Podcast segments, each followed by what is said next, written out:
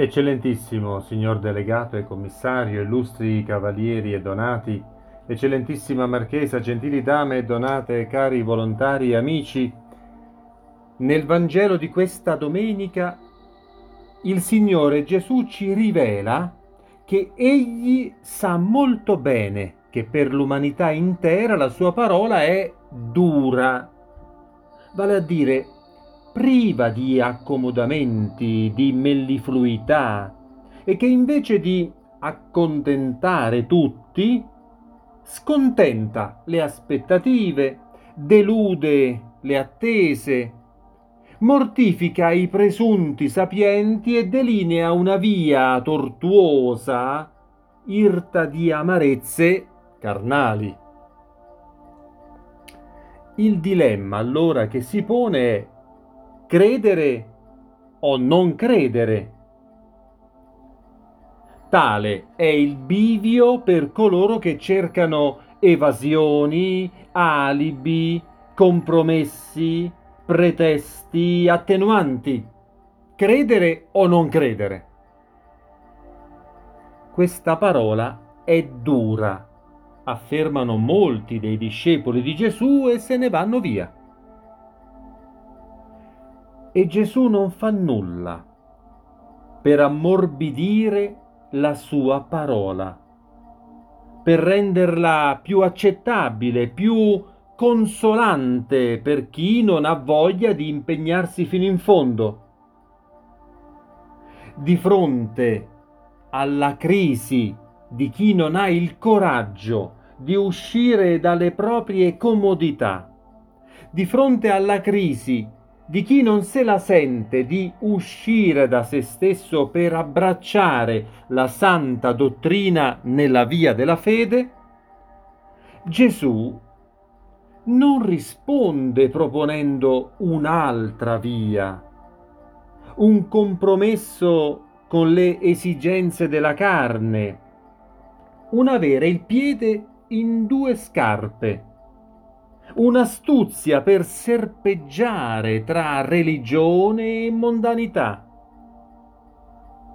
Gli insegnamenti di Gesù obbligano a superare il contemporaneo, il contingente, per puntare all'eternità.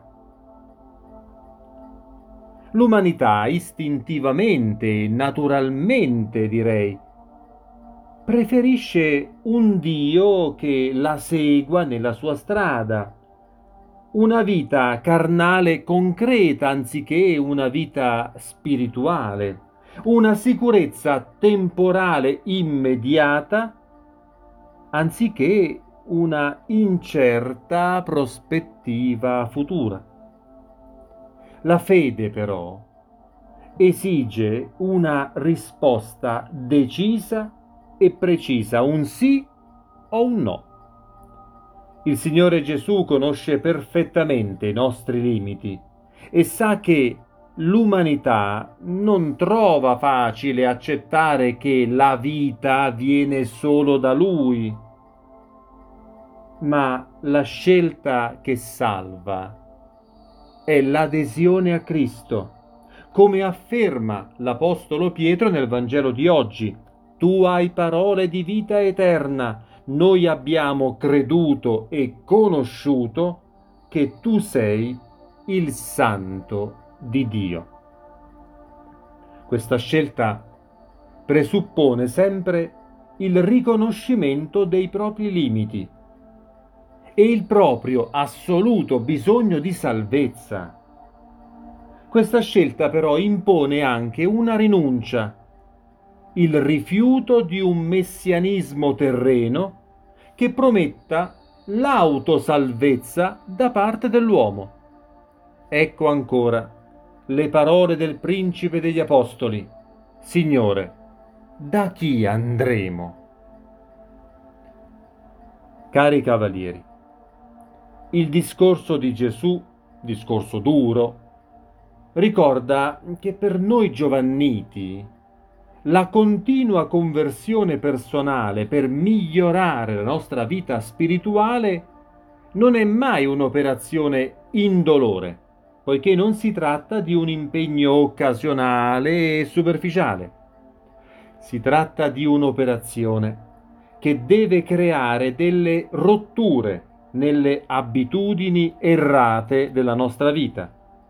Un'operazione tagliente come spada per tagliare i lacci che ancora ci legano a scelte sbagliate, errori perniciosi, accomodamenti dottrinali, conciliazioni inappropriate.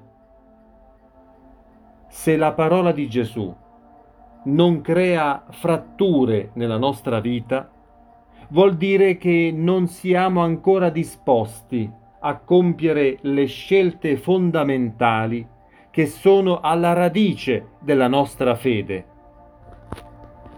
Sia lodato Gesù Cristo. Amen.